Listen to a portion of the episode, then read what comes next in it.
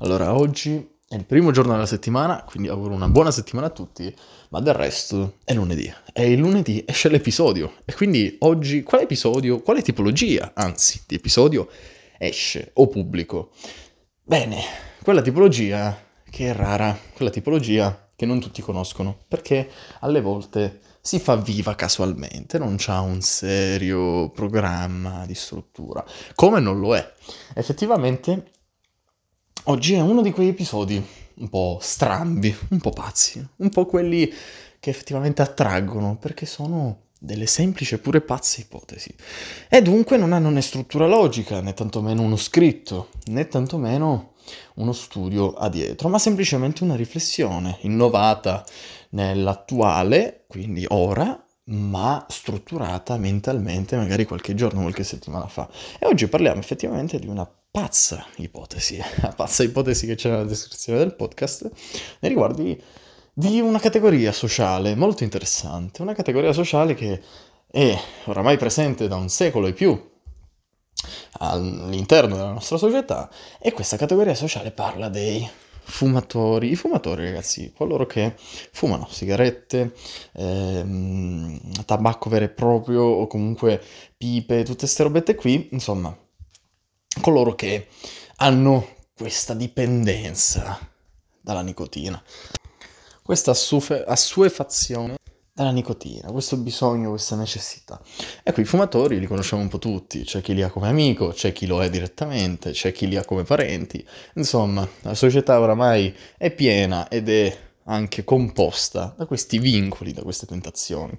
E dunque parliamo oggi della sigaretta, non mi, non mi dilungo troppo su tutto ciò che è possibilmente, ecco, combustibile per il nostro polmo- per i nostri polmoni, o comunque interessante per una certa categoria, ma mi rivolgo alla, alla categoria popolare, quindi quella che al giorno d'oggi oramai è legittima, nel senso che è ovviamente legale, e d'altra parte...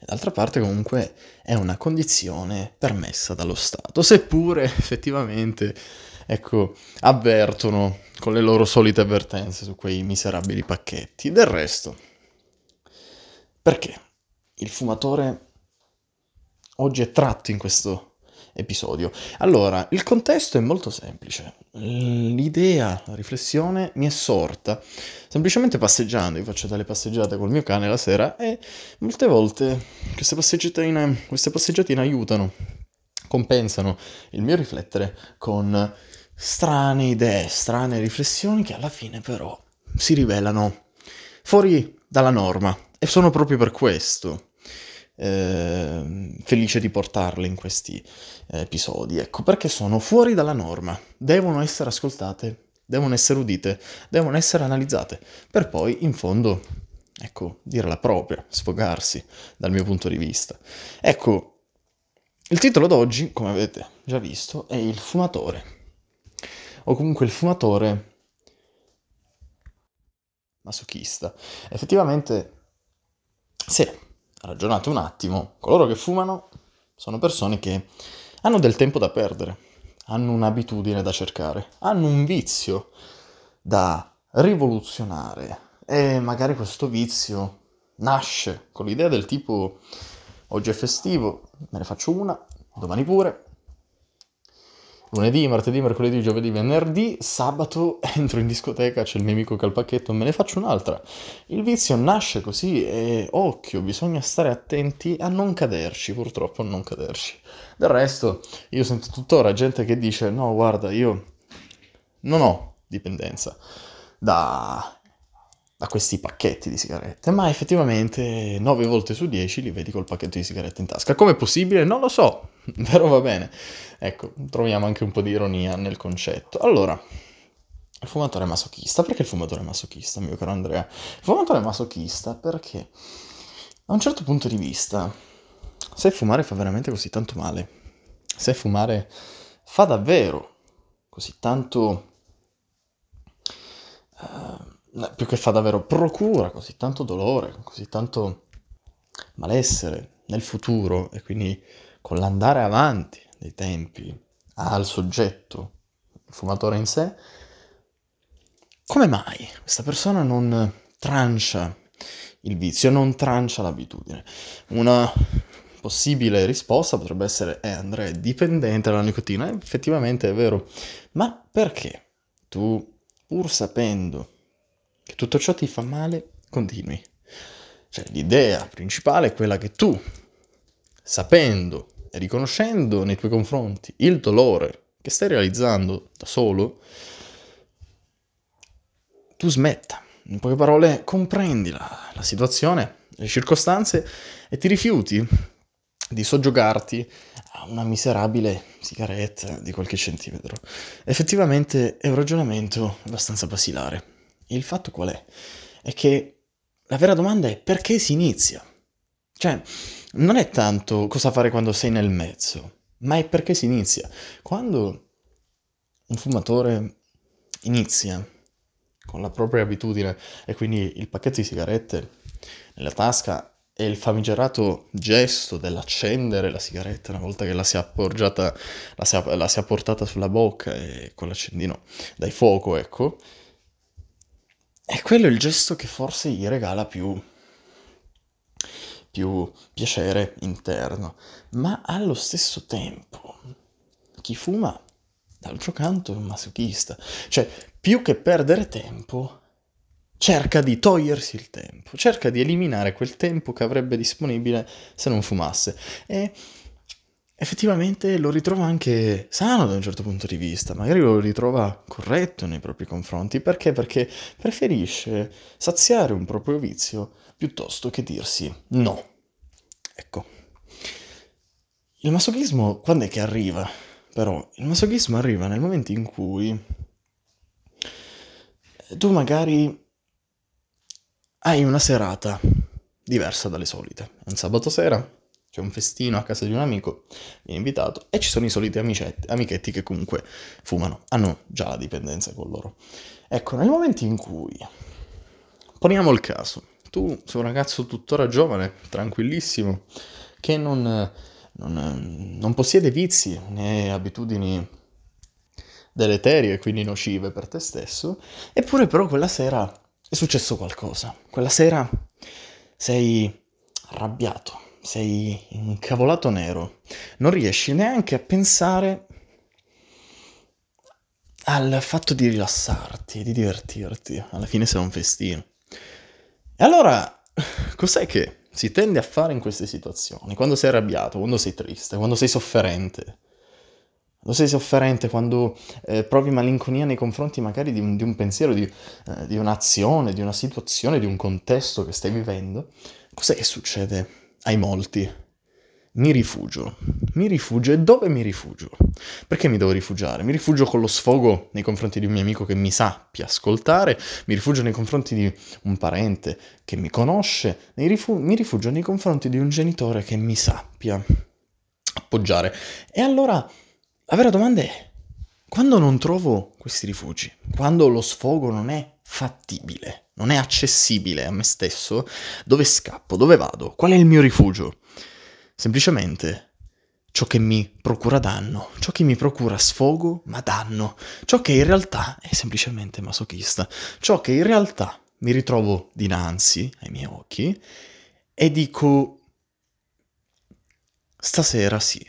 Perché accade questo? Perché involontariamente o volontariamente che sia, in seguito a tutto ciò, procuro a me stesso anche semplicemente il giorno seguente una sensazione di scompenso nei confronti di me stesso. Perché accade proprio questo, accade quella sensazione di, di tradimento nei confronti di se stessi, perché sai che non ne avresti avuto bisogno, ma in fondo quella sera ci sei caduto.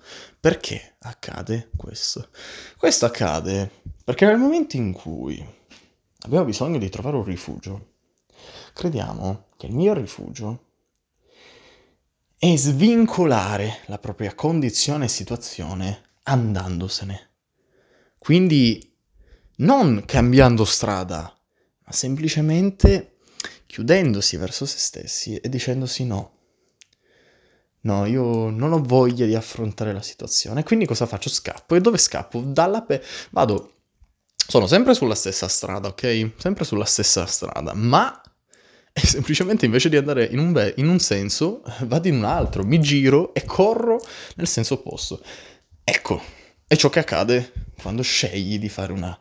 una intraprendere un'alternativa simile, una, di fare una selezione di questo genere. E quindi in automatico quella sera cadi, cadi nel tranello, cadi nella tentazione e poi scopri che in realtà non è un rifugio.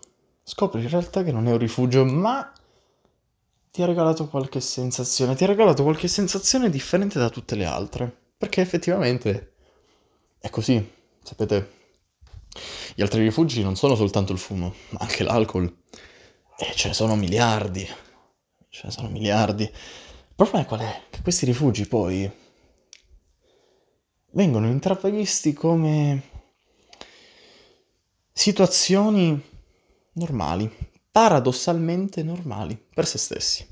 Situazioni in cui quando senti necessità di sfogarti, allora le ritrovi, le cerchi. Oppure le hai già con te. Perché quando un fumatore diventa nervoso, comincia a fumare tantissimo.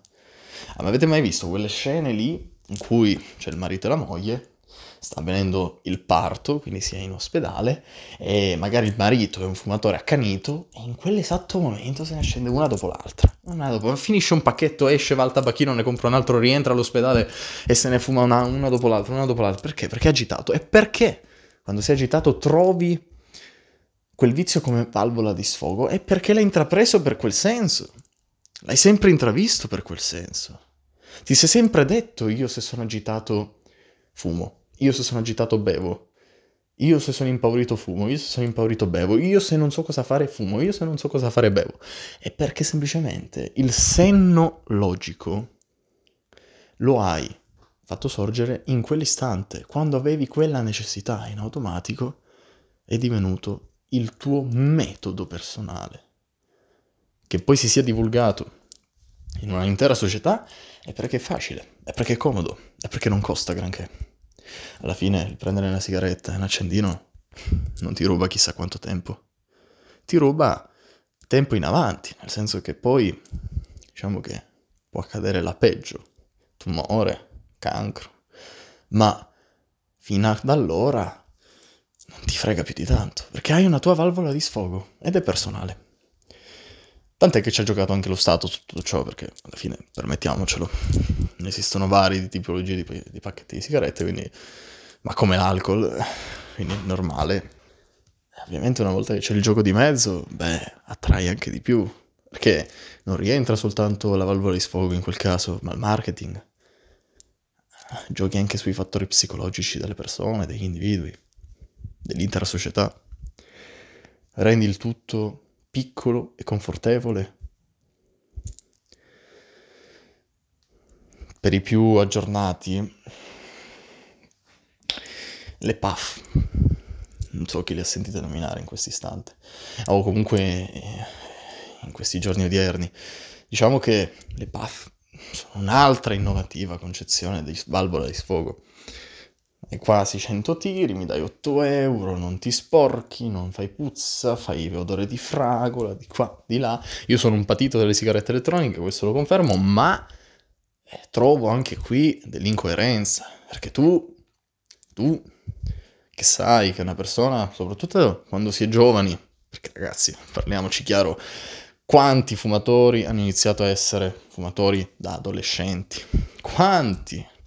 Una miriade. E come mai? Perché da adolescenti c'hai questi sbalzi di umore fenomenali.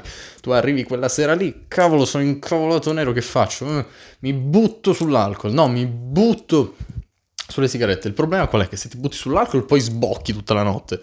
E se, se ti butti sulle sigarette poi l'indomani mattina ti ritrovi lì e dici, cavolo, però sai che c'è... Mm, sono stato un po', un po' scorretto nei confronti, nei miei, nei miei confronti, perché magari non l'ho mai fatto, perché magari non ne sento veramente il bisogno adesso che sono ritornato in me. Esatto, proprio questa frase dovremmo ripeterci in mente: non sono in me, quindi non devo agire in maniera scontrosa nei miei confronti, magari prossimi, quindi nel mio domani, che effettivamente sarò un pochino di più in me e incomincio a pensare, cavolo, però io ieri sera perché? Perché ho fatto sta roba? Capito?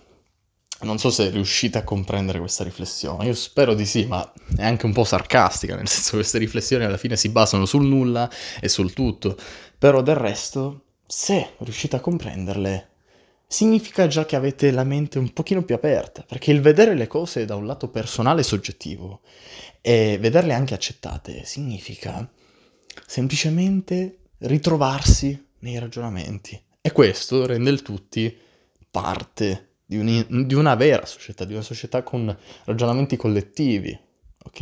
È un po' come quando una persona incomincia a dire sono contrario a questo e il tuo amico, che magari ti conosce da una vita, ti dice ah sì cavolo anch'io, batti cinque.